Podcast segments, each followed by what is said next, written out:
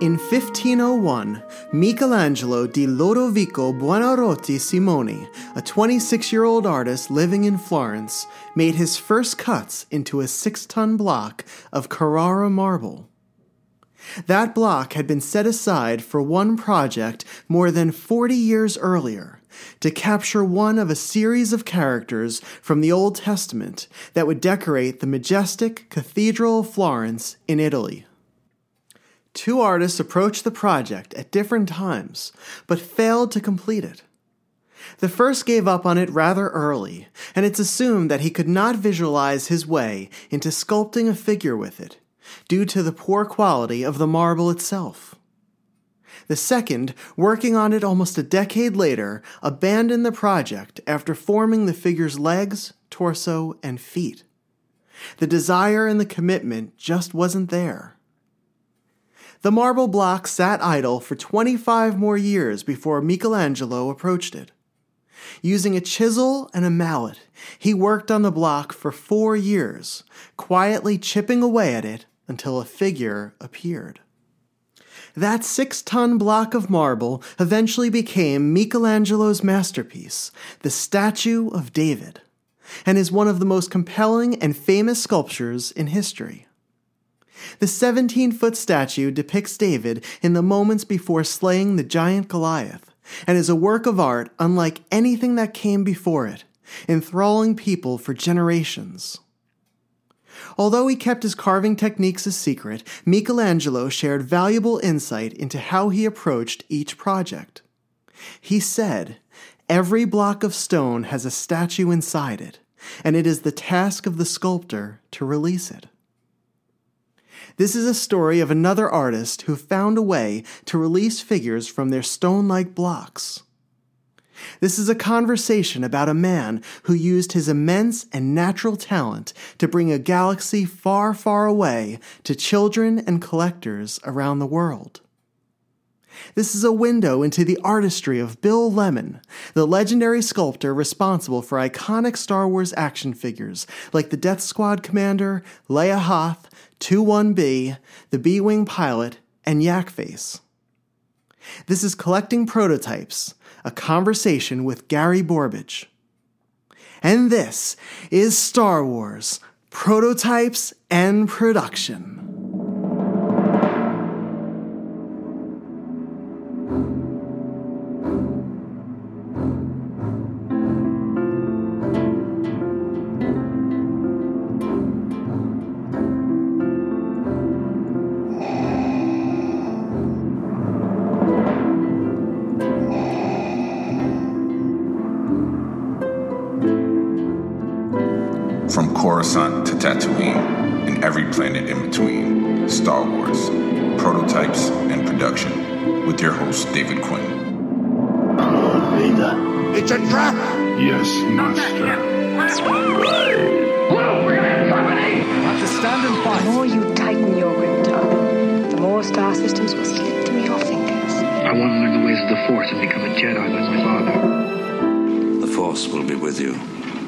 Always. Do you see that pink hued block of acetate sitting on that table over there? Go ahead, pick it up. Is it heavier than you thought it would be? Imagine attempting to carve a Star Wars figure from it. Where would you begin? How would you turn that chunk of hard plastic like material into a droid, a scavenger, an alien, a villain, or a hero? During the era of Kenner's Star Wars toys in the 1970s and 1980s, sculptors primarily used wax to create each character. If a sculptor made a mistake or wanted to modify the sculpt, parts of the wax could be removed, or elements could be added to it. For this reason, wax was the preferred medium in the first main phase of producing an action figure. But there was one sculptor who used an older and overlooked method of carving figures out of acetate. And the pieces he produced were technical and artistic achievements, and are some of the most beautiful toy related sculpts from the previous century. That sculptor was Bill Lemon. I had first learned of Bill's work through the website The Star Wars Collector's Archive, found at the swca.com. In learning about the Kenner line and the prototypes and pre production pieces responsible for the toys, I found the entries written by friend and steward of the hobby, Ron Salvatore, to be helpful in developing a better appreciation for Bill's sculpts. And my plan for the Collecting Prototype series had always included two episodes I believed were important in presenting the process one on wax sculpts and one on the acetate sculpts Bill created. From my estimation, it appears Bill sculpted somewhere between 15 to 20 of the more than 100 3 and 3 quarter inch figures released during the Kenner era, meaning he was responsible for 15 to 20% of the entire line. And Bill worked on figures from all three films, and on the Power of the Force line as well. In addition to being an incredible designer and artist, Bill's work was historically important to Star Wars collectors. Recently, my dear friends Gary Borbidge, Matt George, and Stephen Ward wrote and published the book Engineering an Empire, the creators of Kenner's Star Wars toys. They devoted a chapter on Bill's life and on his contributions to the world of Star Wars action figures. And after reading the book and beginning the collecting prototype series for the podcast last summer, I spoke with Gary and mentioned the idea of doing an episode discussing Bill's work. Gary really seemed to like the idea and was enthusiastic about collaborating on the episode. And honestly, I couldn't imagine doing the episode without Gary. Gary is a passionate vintage Star Wars collector, and he carries a deep appreciation and respect for Bill Lemon's craft. He shares information about Bill in our social media based collecting groups, as well as photos of Star Wars and non Star Wars sculpts done by the acetate master himself. He works to keep lit the torch that Bill first ignited decades ago. It's funny, Gary and I live pretty close to one another in New Jersey, but we finally met and became friends hundreds of miles away in Ohio during one of the Cincinnati Toy Show weekends a few years ago. And in getting to know Gary better over the years, and in reading Engineering an Empire, I've developed a better understanding of Bill as an artist and sculptor. So please join us as we sit down to discuss the sculptor who released action figures from their blocks of acetate, Bill Lemon. Here, you can sit down next to me if you'd like. And you're just in time. Here comes Gary now.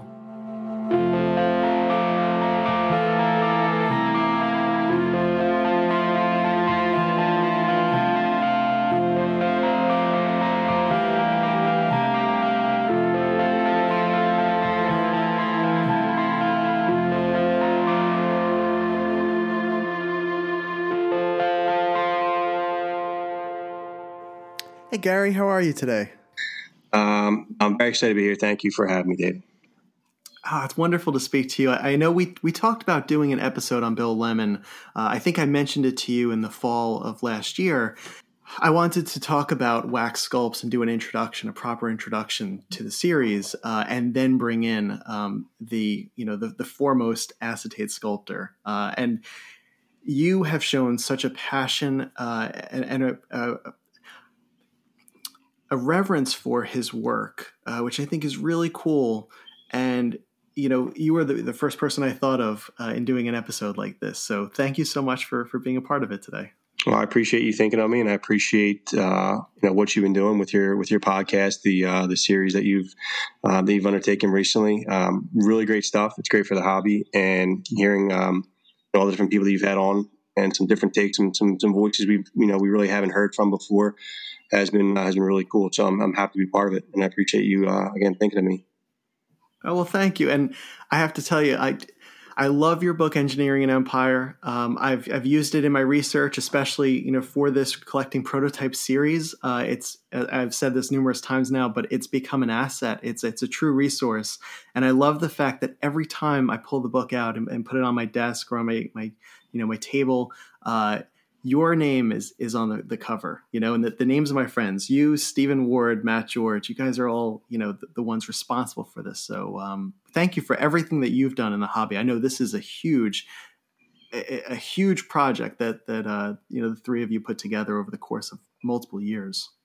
Well, thank you for saying that. It was it was a blast to do. Um, traveling, uh, interviewing people, meeting people, uh, making new friends. Uh, it was it was an awesome experience, and the um, you know we're, we're, we're really proud of the final product, and, and you know hearing um, people like yourself and other you know other friends in the hobby um, showing appreciation for it is, has been has been awesome. Made it all worthwhile.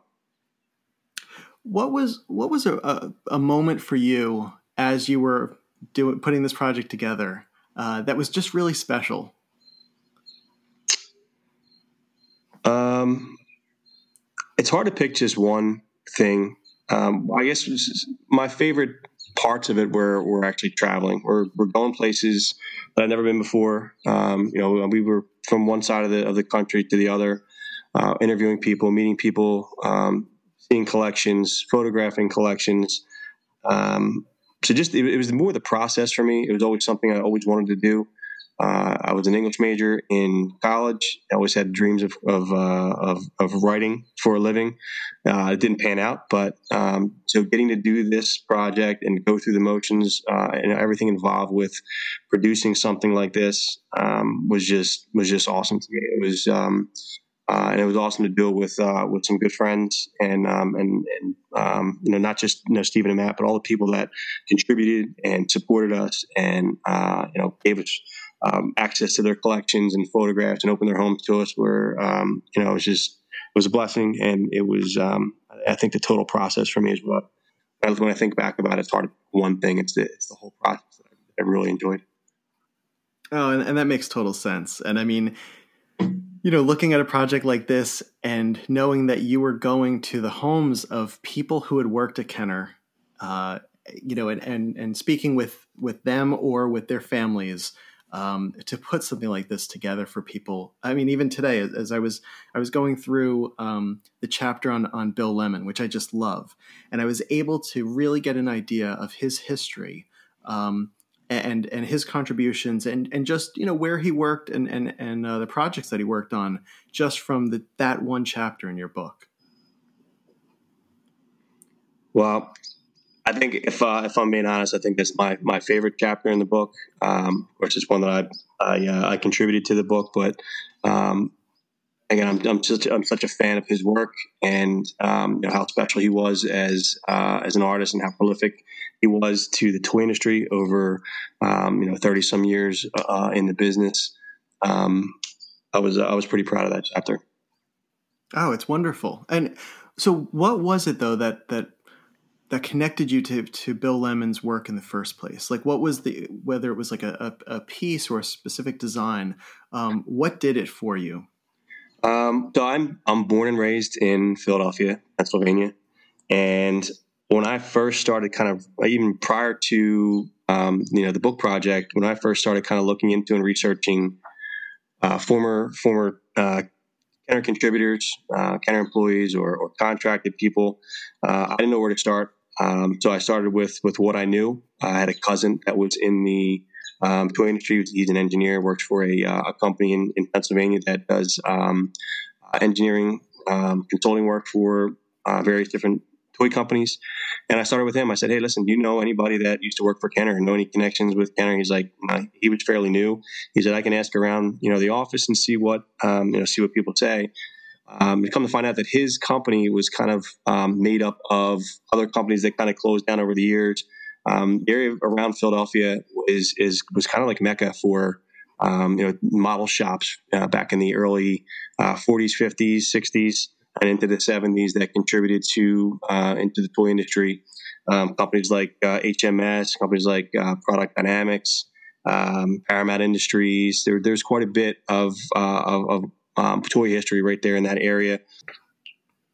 So my cousin who worked in the toy industry um, was asking around different um, you know, fellow coworkers that uh, that had been um, around for a while in the toy industry, and this name Bill Lemon came up. Uh, he came to me with it and said, you know, the, you know, with a couple other names. He said there's this guy named Bill Lemon who was uh, apparently a toy sculptor, uh, lived locally in Philadelphia area, and uh, apparently he did a lot of work. And that's that's all he really had. He didn't really have much information beyond that. Um, I jotted the name Bill Lemon down, and it kind of just got tucked away in my notes. And then, um, you know, years later, when we started the book project, we, I started hearing the name Bill Lemon again from other kind of sculptors or you know doing research on the Star Wars Collectors Archive and and, um, and, and listening to other podcasts where um, you know guys like Ron and and um, and and Chris and those guys are you know we're talking about this guy named Bill Lemon and, and I, the name just stuck with me. Obviously, it's kind of a, an easy name to remember. And um and it, and it kind of clicked. I was like, I, I heard this name before, and then so that, that local connection, I think, was what what really um, did it for me for some reason. It was just that like I felt like I had an immediate connection with this guy because he was from where I was from, um, and he was so um, you know important in in the Star Wars toy history. Uh, his contributions to it, and, and I just you know the more I researched him, the more I fell in love with the process. Um, you know how he worked, the skill level that he worked in, worked at, and um, you know, of course, he produced some of the, my favorite characters in the, in the whole toy line. So I think it was, I think it was that local connection really started it off for me. Yeah, I have to tell you, I mean, I, I don't live too far from you, uh, and I don't live too far from Philadelphia as well, too. So to read that he was born in Philadelphia uh, and that he worked uh, in Willow Grove, uh, which is uh, one of the one of the really pretty areas in, in, Pennsylvania as well, too, and just a place that I I would go to as a child. Uh, so I, you know, it's a part of my heart. Um, but yeah, there, there's a there's a, a, sense of, of pride, you know, that he's he's uh, he's one of us. He's he's part of you know the the uh, northern East Coast uh, people. Yes. Um, but so was there was there a particular uh, was there a particular image or a particular piece uh, that really stood out to you at the beginning? One that that really connected you to him? Well, I think um, the Leia Hoth sculpt is probably, in my opinion, the finest and and most well done in the entire line. Um, and when I saw pictures of that for the first time, I was I was blown away. I mean, seeing it unpainted, seeing it kind of in its raw form, uh, with its you know with the most amount of detail you'll ever see. I mean, obviously you lose some detail in the, in the production process, but seeing it in that original state, uh, the detailing, the hair, um, you know, the way he was able to do the folds and the um, you know in, in her coat and her pants, it's just um, it's pretty incredible. So I think it was that's probably the the piece that um, I would put at the top of my list as far as Star Wars pieces that he did, and uh, and seeing that kind of blew my mind for the first time. Uh, and it's funny I, as I was going through your book, um, it's it's one of my favorite uh, photos in the book, and it's it's the it's a full page. Uh, it's the Leia Hoth sculpt uh, up against a blue background, and I never realized it before, but there is, you know, a lot of times we look at these toys and they they were essentially children's play toys, but there is something about that wax sculpt that is is cinematic. Um, there is there is an absolute beauty to it where he managed to capture uh, this this softness of Princess Leia's character. I, I, don't even know how to explain it, but it's just and, and and the the photo that you have, it's like there's a moment where it, almost looks like she's standing by herself and just just maybe looking out you know and just just pondering something for a moment you know in, in kind of like a, a quiet moment maybe in, in, empire strikes back. And it's absolutely I, I, know exactly what you mean. It's just it's gorgeous. It's just such a gorgeous piece. And you look at this and you go i can't believe this is a children's toy. And that's the photo i think is great too. Um, the um, collector who contributed that um, that photo uh, did a great job with it. captured it. Um, you know, the lighting on it, I think, is perfect, and it just it really does it justice. Uh, and and um, and I'll agree with you. It it, it does capture, um, I think, Carrie's um, character, and uh, he, he, did a brilliant job with it. Absolutely, uh, I think my so I think my favorite um, my favorite lemon sculpt, the one that really drew me to him, uh, was was similar to the to the Leia Hoth, but uh, uh, I would say from the same location as the Leia Hoth, but it was the um, the two one B sculpt, and I mean, I just still to this day, I'm just I'm I'm blown away by the work that he did to produce that, um, and how incredible it looks, uh, and you know. The, the plastic toy itself doesn't even do it justice because when you really break it down to each piece being um, being symmetrical and just um, each piece is totally different on that figure, and, and, yet it's it's a creation like we've never seen before. Yeah, and that's where so two one B is a, is a great example of um, the type of thing that um, that they would they would kind of pick for Bill to do. Uh, he tended to um, sculpt things with a little bit of a harder line. Uh, so the things that are like less organic um, were were um, kind of you know thrown his way. So like two one B and some of the other sculpts that he's he's known to have done, which is why going back to the Leia Hoth, it's it's it's a very um, strange choice for him that they that they sent him such a soft character. Um, that that Leia in her quilted coat um, with all of her soft lines. It's it was a very. Um, I mean, there's there is still if you kind of look at it closely, you kind of still can see a little bit of his hard his hard line, but he was able to um, to somehow manage to to you know find a softness in that in that sculpt that is unlike um, his other his other works. I think uh, I'm by no means an art critic, or uh, you know I don't really have uh, much of a um, artistic eye. Um, my co-writer Steven, he's he's an artist and he's able to you know look at different sculpts and, and tell you just by looking at other ones that were known to be attributed to a certain artist and say, oh, that was his or this was hers. Um, I can't really do that, but um, if you know if I didn't know that that um, Leia Hoth was done in acetate and it was it was done by Bill, I wouldn't think it. I wouldn't. Uh, I wouldn't suspect that it was. be honest with you. Uh, understandable. Yeah, I, like the the quilting in her jacket, and it, it's so funny because for somebody listening to this, uh, you know, who's who's not familiar with the, the Star Wars figures or Star Wars collectibles, we sound like crazy people. I get it. Yeah, exactly. But but it is so when you when you realize that this gentleman sculpted in acetate in this hard plastic and was able to get things like quilting. I mean, I would liken it to um, I, some of the artists like like uh, I don't know if you're familiar with um, John Lorenzo Bernini, um, but he he sculpted uh, in marble. You know, when you look at some of these sculptors who were able to do this kind of stuff in marble and were able to um, to capture you know muscles or or veins or, or, you know just just anything that was was even soft like um, like a sheet you know and how difficult that is to do. And and this guy was doing it for uh, this Leia Hoth figure in a um, in an in a quilted coat that he had actually to me it looks like he had actually made it a little uh, bigger on her so that it looked like it was padded.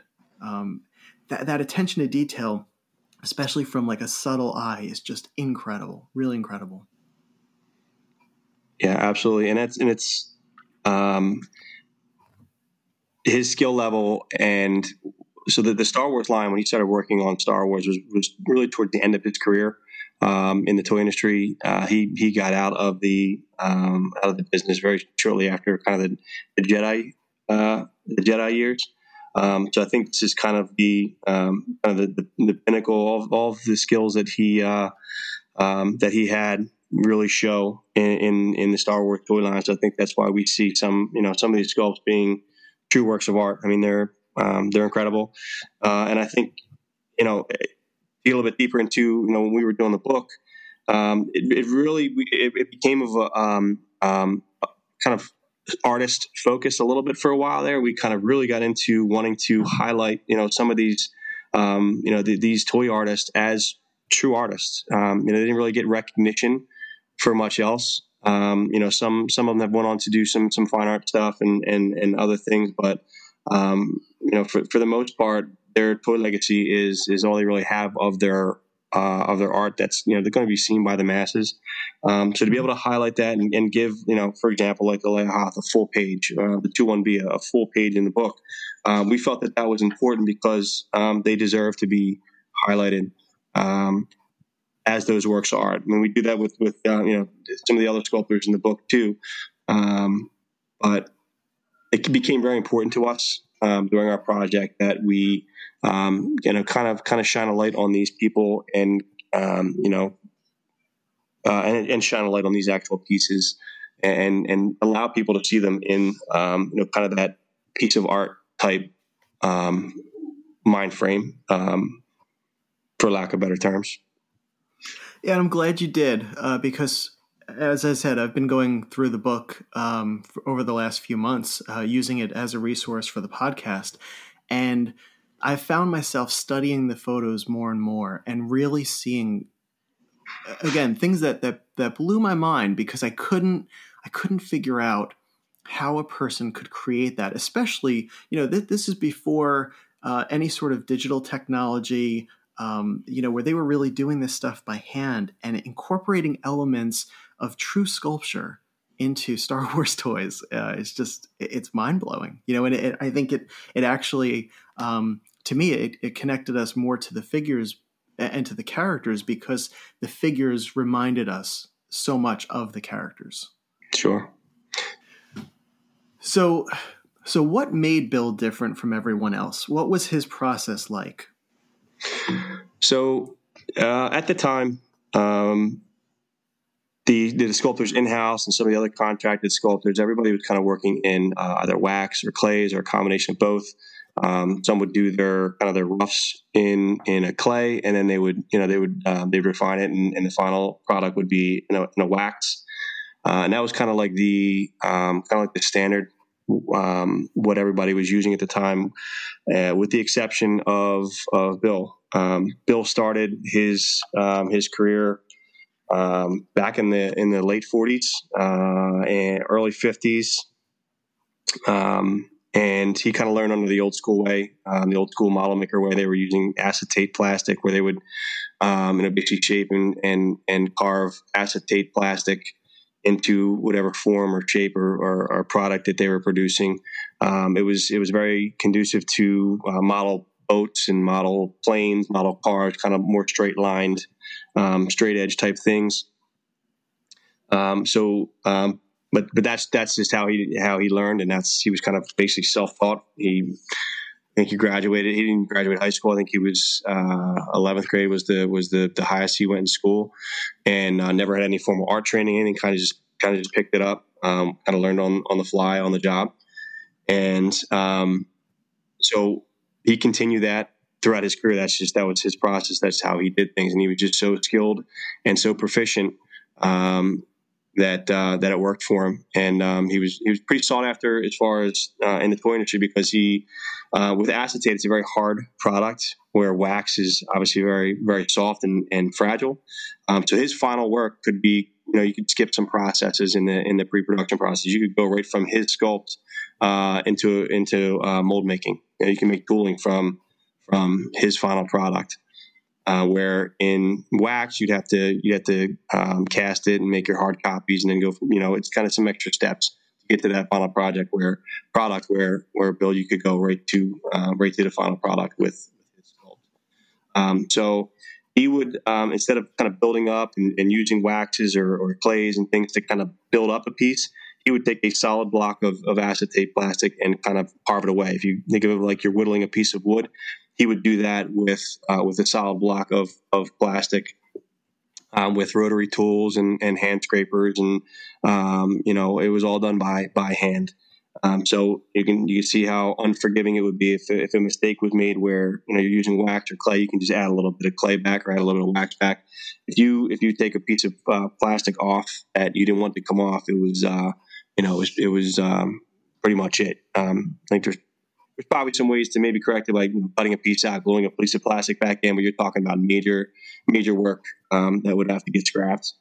Um, so um, there was there was really no room for error when you know in the process that he was doing. He he was so good at it um, that uh, that he was able to pull it off. You had mentioned before. You, you said uh, that he used rotary tools. Uh, so how would you describe a rotary tool? It's kind of like a Dremel tool or like a dental tool, like kind of like a dental drill. Um, actually, back in when he you know he started in the, in the 50s, they basically were just that. It was kind of like a like a dental tool. And they would kind of um, they'd use special tips or special you know um, kind of there's like Dremel Dremel bits or like drill bits that, that they would modify and kind of make um, you know make this you know serve the purpose that they needed them for.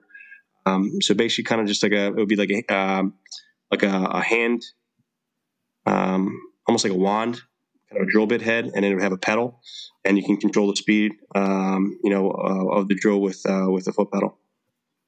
Hmm. And so that's how he would basically remove plastic to get to that point that uh, that he wanted this a portion of the sculpt to look. Exactly, and then the uh, small scrapers are usually kind of modified hacksaw blades or pieces of metal that they would kind of grind down or, or shape to, to you know to for a particular purpose and then they would finish with that to get the you know to get the plastic smooth to get those finer details. As far as his, his process, the way he he did things, um, you know, we, we, we know that he would take a solid block of acetate.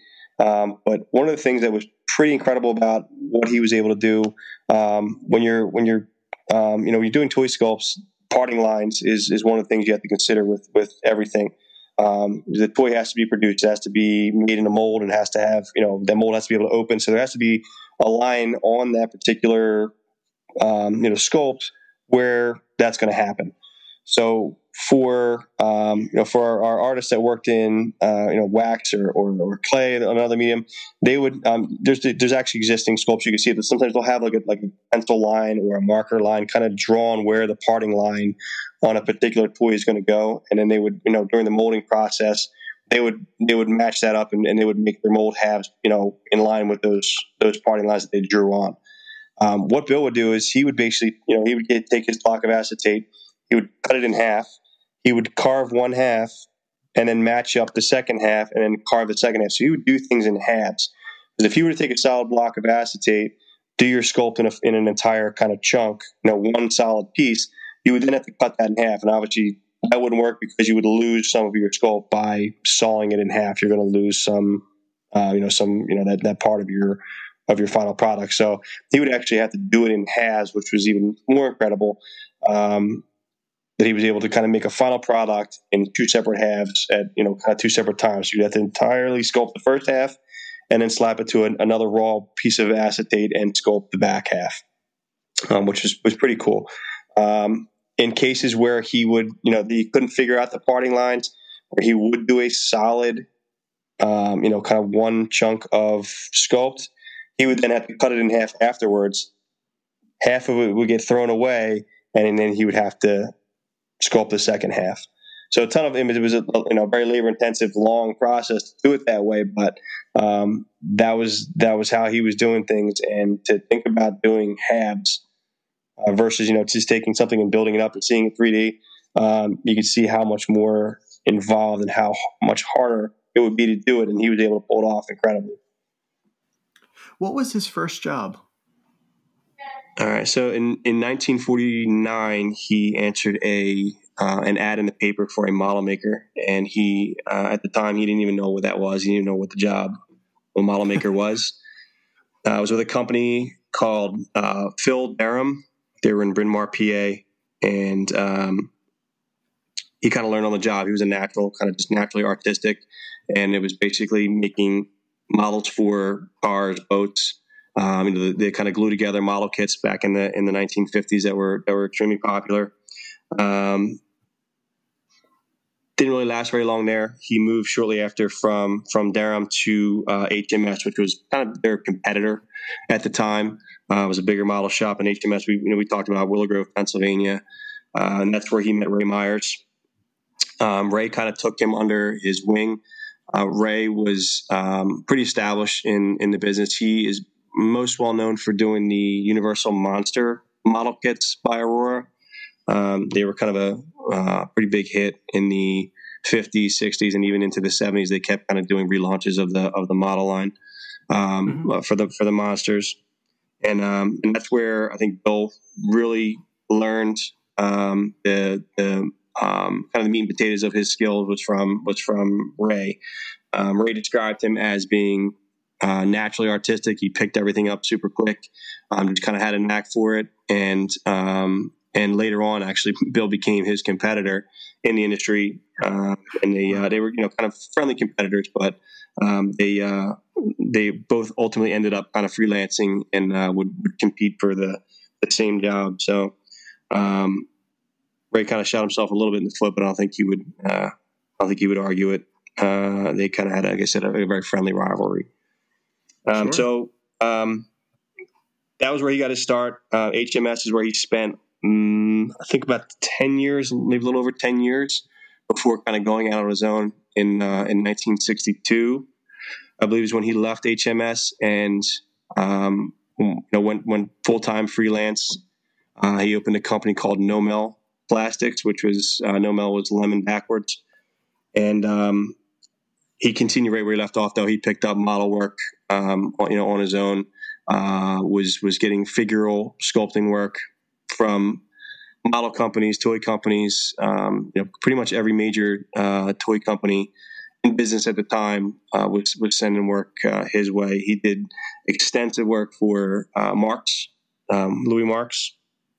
The um, they had their their plastic uh, kind of figural toys um, in the in the fifties and sixties, and he did uh, an overwhelming ton of them. What kind of what kind of figures did he do for Marx? Uh, he did um, knights. He did um, soldiers. He did. Um, there was a, a, a, line of like space astronauts. Uh, there was um, there was a whole line of uh, presidents. Uh, he did um, both their, their, their six inch scale, so they're larger larger figures. Uh, cowboys, Indians. He did um, the U.N.C.L.E. line, or the, the television show Uncle. Yes. He did the entire line for that. Um, he did, yeah, most of, I would say most of his work, his career work was during that time period in the, uh, in the 50s into the 60s when he was doing Mark stuff. His, his, the amount of work that he did for them was, was pretty prolific.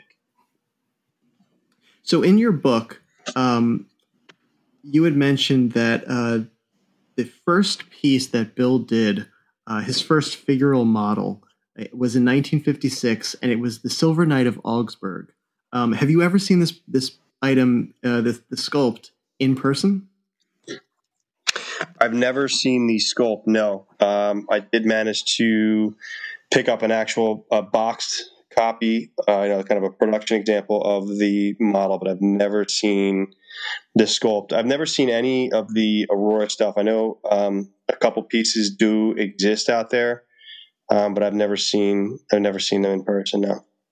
So yeah, um, so Aurora they just they did contract work through HMS. Uh, Bill was at HMS and he was doing most of his Aurora uh, model kit projects. Who they were kind of you know again they contracted HMS to do those projects.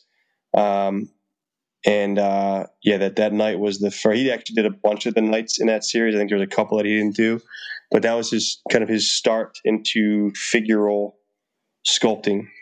Um, and he did. He went on to do um, like the monster, the the uh, the um, Universal Monster series was, I think, the most popular of the figural kits that Aurora did, and he did quite a bit on that. Him and Ray Myers. Um, who was kind of again we, we, we talked about him a little bit earlier that um, he kind of took Bill under his wing when he started, but they both um, contributed to those monster models quite a bit until he uh, until he left. He like sixty two is when he left HMS and went out on his own.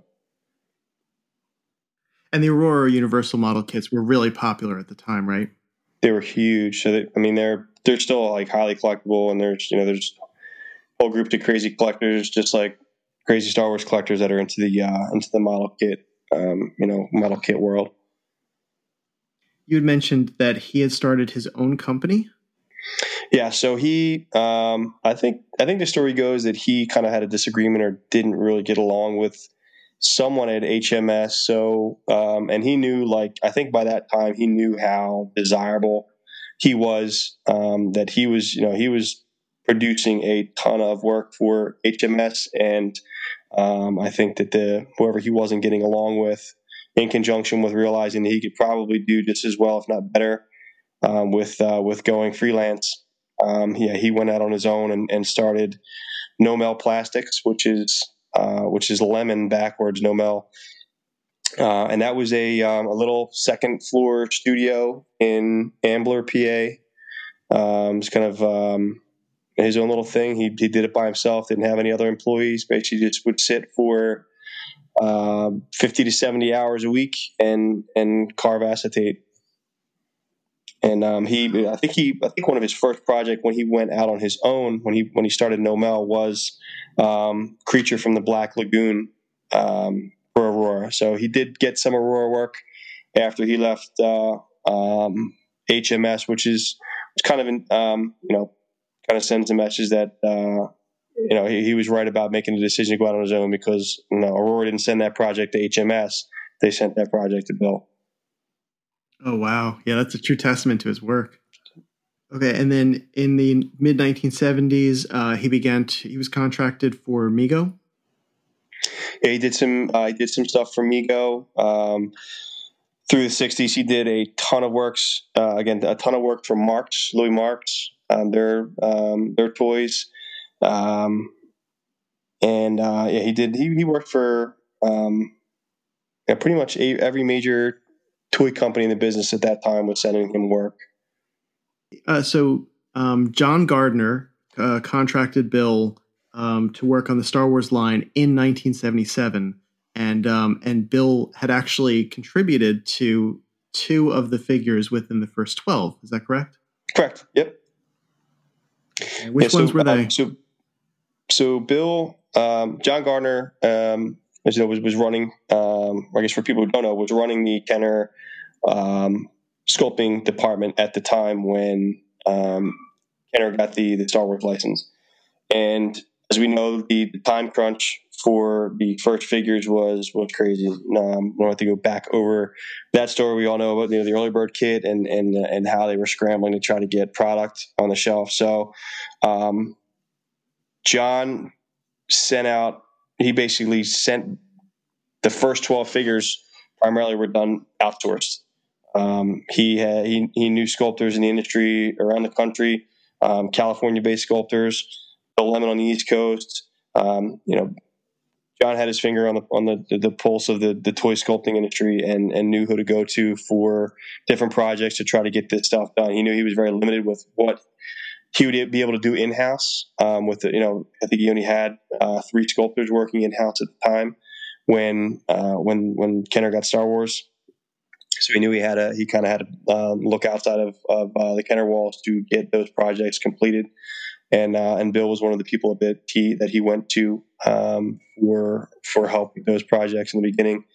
And uh, Bill was um, he was sent the Death Squad commander, and he was sent the Jawa to to complete. There's there's really not much out there for the Jawa though. Um, I think I've seen some maybe a picture or two that I probably wasn't supposed to see, but um, you know there there's a picture of the Jawa out there. Um, you know I know that it exists put it that way. Um, but yeah, the Death Squad Commander, uh, it's on the archive. If uh, I don't know if we've said this already during this conversation or not, but if you haven't checked out the Star Wars Collectors Archive and the uh, the examples of Bill work, uh, Bill's work on there, um, you're missing out because there's there's there's some images on there that, that aren't in the book um, that are on the archive with some great write ups. Ron, uh, I think Ron did every write up for um, the Bill Lemon pieces on the on the archive, and uh, there's some there's some great stuff on there to check out, and, and the Death Squad Commander is one of them. Okay, so did he do anything else for the Star Wars line? Yeah, so Bill, yeah, um, he went on to contribute quite a bit to um, to to the Star Wars line. Um, for I guess for uh, under the Star Wars release, he he also worked on the 12 inch line. Uh, probably one of his you know right close second to uh, the Leia Hoth, and the 2-1-B would be the uh, 12 inch C3PO, which I think is just an absolutely killer sculpt. If you if you uh, it's on the archive, check check pictures of that out. It's um, it's pretty incredible. The the symmetry, the uh, how you know how you know clean it is. It's it's um, it's really really remarkable what he did with that. Uh, he also did the 12 inch Stormtrooper, um, and then uh, he did some work on the diecast line. He did the uh, the Luke and the C3PO that are uh, in the cockpit of the diecast land speeder, um, which is uh, pretty cool to see how he did that. I think that was done in a um, that was scaled up. Uh, if he did. I'm not sure if it was a two up or a four up, but he did uh, he did that as well. He had basically sculpted not not the land speeder itself, but the figures, and he did them at a, as you said, a, a two up or a four up, so at, at, twice the size or four times the size of what the actual size would be. Yes. Yep. Correct. And it was kind of a throwback to, I think, when he was doing the, um, you know, his model work when he was, you know, sculpting pilots into cockpits of planes and things like that. It was kind of just just them seated on little blocks of wood, um, little acetate figures of uh, of Luke and, and C3PO. What did he do on the Empire Strikes Back line? Uh, we talked about 2-1-B. We talked about Leia Hoth. Um, he did the AT-AT driver. He did the um, he did Zuckuss. Um, so there's a pretty cool image on the archive of uh, unproduced head for Zuckuss. Um, I think in Ron's write up, um, and I'll agree with him. I think that he probably did the entire figure, and they kept the you know the body that Bill did, but they changed the head. Um, so you could see the unproduced acetate um, head for Zuckuss on the archive, and it's uh, you know it's pretty significantly different than the than the final product that that we know. Um, he did a ton of work on the micro line, so that's kind of Empire era there, and uh, the 12 inch IG88 is uh, is attributed to Bill. I'm trying to think, what am I missing? Uh, there's the Tie Fighter pilot. Right. Yep.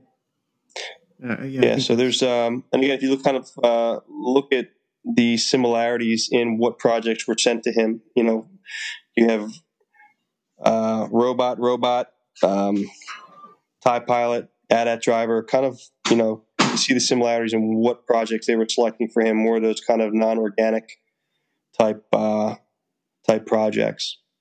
hmm More rigid characters too. Exactly. Yep. Yes.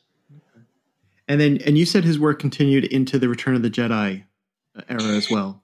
Yes. Um, so Jedi, um, Rebel Commando, General Madine. Uh, General Madine's on the archive. You can check that out. Uh, 8D8, B Wing pilot, uh, original uh, Luke Jedi, ATST driver. Um, and I guess if you want to consider Jedi, he's uh, he's also attributed with uh, with the Yak face, which I guess power of the Force. Uh, do you have a, a favorite from from the Return of the Jedi era sculpts? Um, I think the Rebel Commando is really well done. Uh, again, I love um, what he was able to do, and it's kind of a kind of a softer character, you know, kind of kind of baggy fatigues, um, and they, um, you know, what he was able to do with uh, with with the fold and cloth is is pretty remarkable when you're dealing with you know kind of carving away versus building up with uh, you know with material you're kind of um, pretty incredible what he was uh, what he's able to pull off there. So I think the Rebel Commando would probably be my favorite of the Jedi characters. And the backpack was added on later in wax, right? Yes. Yep. And again, you can check that one out on the archive too. That the Rebel Commando is on there. So yeah, I think that uh, I'm not sure what's underneath the backpack, whether it was initially had a backpack or if that was just completely added after the fact. Um, but that was pretty common, um, you know, common occurrence. Um, like we saw with the uh, with the Zuckuss, they weren't happy with um, you know the, the, product that, that came in, not necessarily product, but they, there were some modifications. Um, some of his sculpts are known to have been a little bit too rigid, so they kind of softened them up a little bit. They added added waxes, um, you know, or, or, would kind of modify things in places, or or redo an entire part like a head, um, or add an entire part like a backpack with the with the Rebel Commando. So, um, yeah, so I'm not sure what happened with that. one. I'm not sure if they just decided after the fact they wanted a backpack on it, or maybe weren't happy with the backpack that um, that Bill sculpted. Um, while you were writing the book, was there anything that came out um, that you didn't know about his work? Um, I think just uh, I focused on um, you know Star Wars primarily. You know when we were we were doing the book, or when, when, when we first started, obviously that was the focus of our project was was you know the Kenner Star Wars line.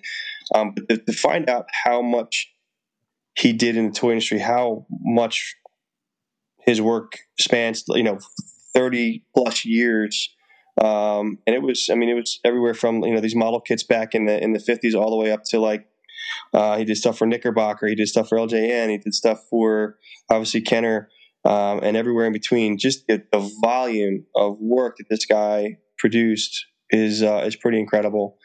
Um, and it's all he did for, for 30 years was, was sculpt acetate, um, for, I said, 50 to 70 hours a day, or 50, 50 to 70 hours a week. Um, pretty monotonous. It's, uh, you know, and I think from what his son, I, I, spoke to both of Bill's sons, and from what they said, you know, they, you know, Dad wasn't really around much he spent majority of his time at the studio um, and working. He he never considered himself an artist, which was surprising to me. Um, you know, given how talented I believe that he is, and and and, and really is. I mean, the um, to, to, not see himself as that was kind of shocking to me. Uh, he he looked at it as something to pay the bills. You know, he looked at it as like you know this was just this was work.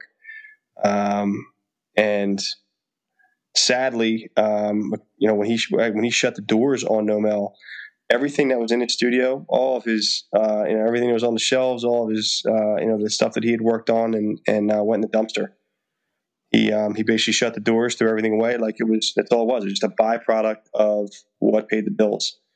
Um, wow. sad that, because I mean, which which he realized, you know, exactly, you know, I'm sure he's heard over the years, you know, how good he was, and obviously he got paid a lot of money and, and a lot of work sent to him because of his his skill and, and talent. But uh, it was it was kind of sad to hear that he didn't, you know, look at it as art, um, you know, as as we see it now. Yeah, and one of the nicest things that that I read in your book uh, about him um, was that, and, and, I forget the um, the artist, uh, the sculptor that it was, who it was attributed to. I think it was Stephen Geddes. Mm-hmm. Um, but he he had said that um, when a, a, lemon sculpt would come in, all of the sculptors would gather around it to look at the the craftsmanship on it. Yeah, and these um, most of the existing um, you know Bill Lemon sculpts that are that are still around from from Kenner, um, they were kept by other sculptors. So these guys, you know, these the other artists, the other sculptors appreciated his skill, appreciated um, you know what he was doing, and to the point where they actually you know kept some of his examples of his work because it, it, it meant that to them.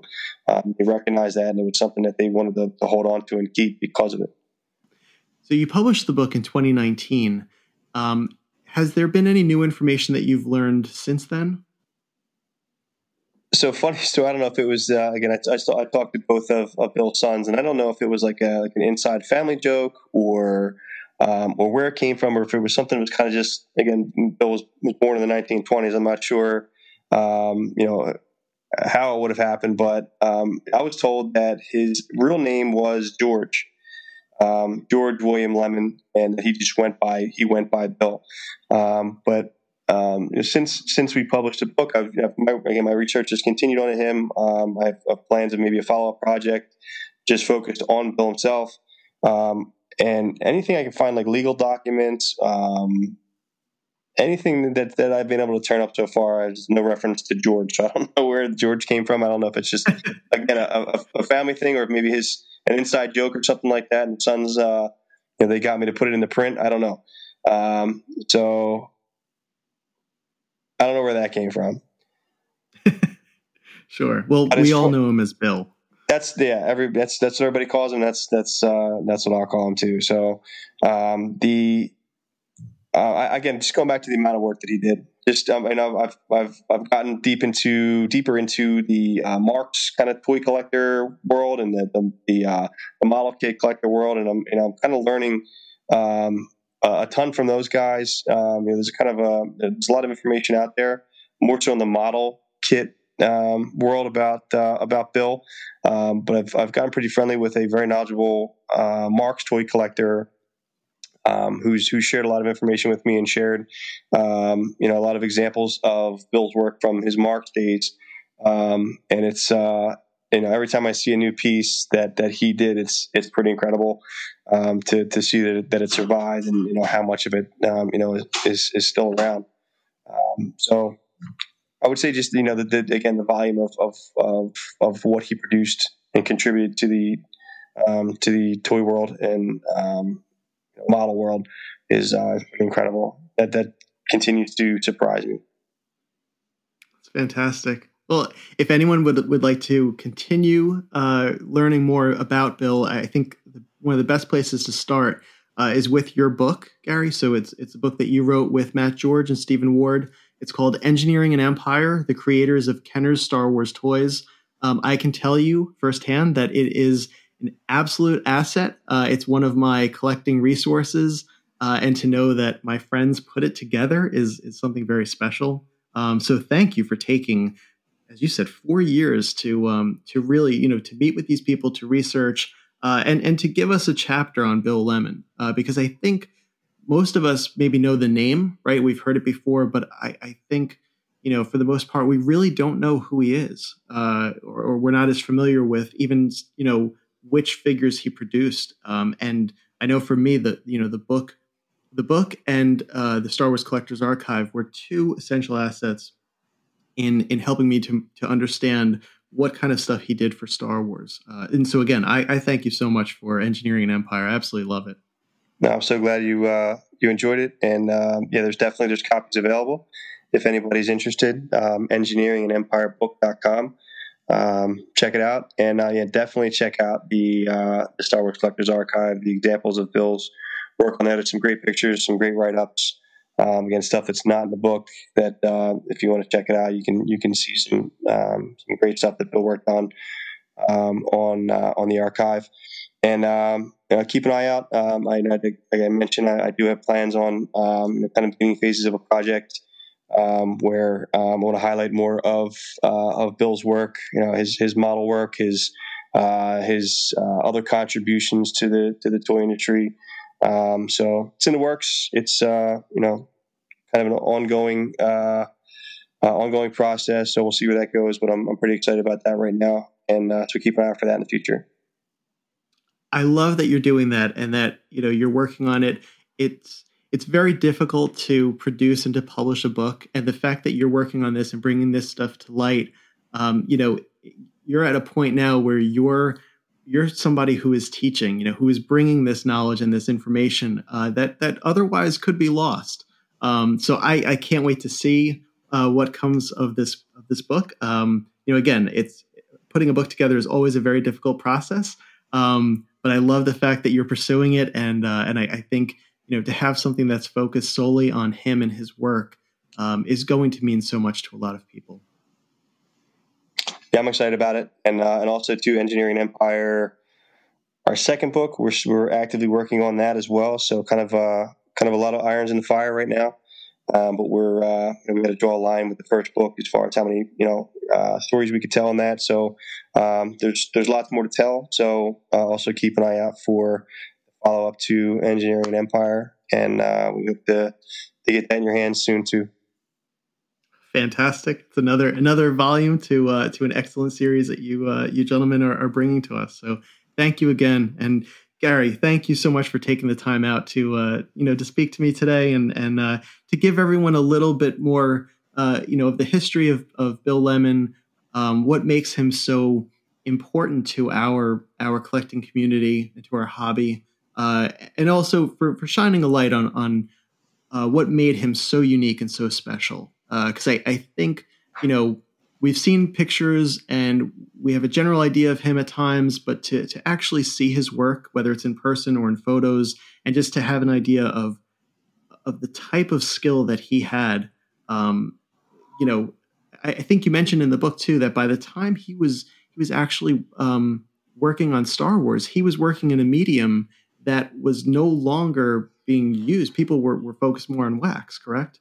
Absolutely, yeah. It was it was the the old school way of of doing things, and um, um, truly incredible that he was able to continue that into action figure, um, you know, production. You know, it, it, worked well for you know things are not with no moving parts and kind of straight lines, boat cars like we talked about, but. Um, I think that's what makes him so special. That he was he was doing it in a way that nobody was doing it. It was twice as hard, and he was doing it twice as good and twice as fast um, as uh, as others in the industry kind of doing it in other medium. So, all right, well, thank you so much for taking the time out tonight to uh, to sit and chat with me. And uh, man, I just I, I, love talking to you about this, and you are so passionate about him and about the uh, about collecting in general. And it's just it's always a, a blessing and, a, and a, a wonderful experience to, to, speak with you. It was absolutely my pleasure, David. Um, I really enjoyed talking about um, about Bill Lemon, about his work, uh, obviously about Star Wars toy history, and uh, it was it was it was my pleasure. Um, and I appreciate the the series that you're doing, and, and uh, I really hope you keep it up. I, I look forward to hearing um, to hearing more. I'd like to have you come on and uh, and we'll do you know another conversation about uh, Mr. Lemon at some point in the future. Sounds great. All right, take care, Gary. All right, you too. Take care. Thanks.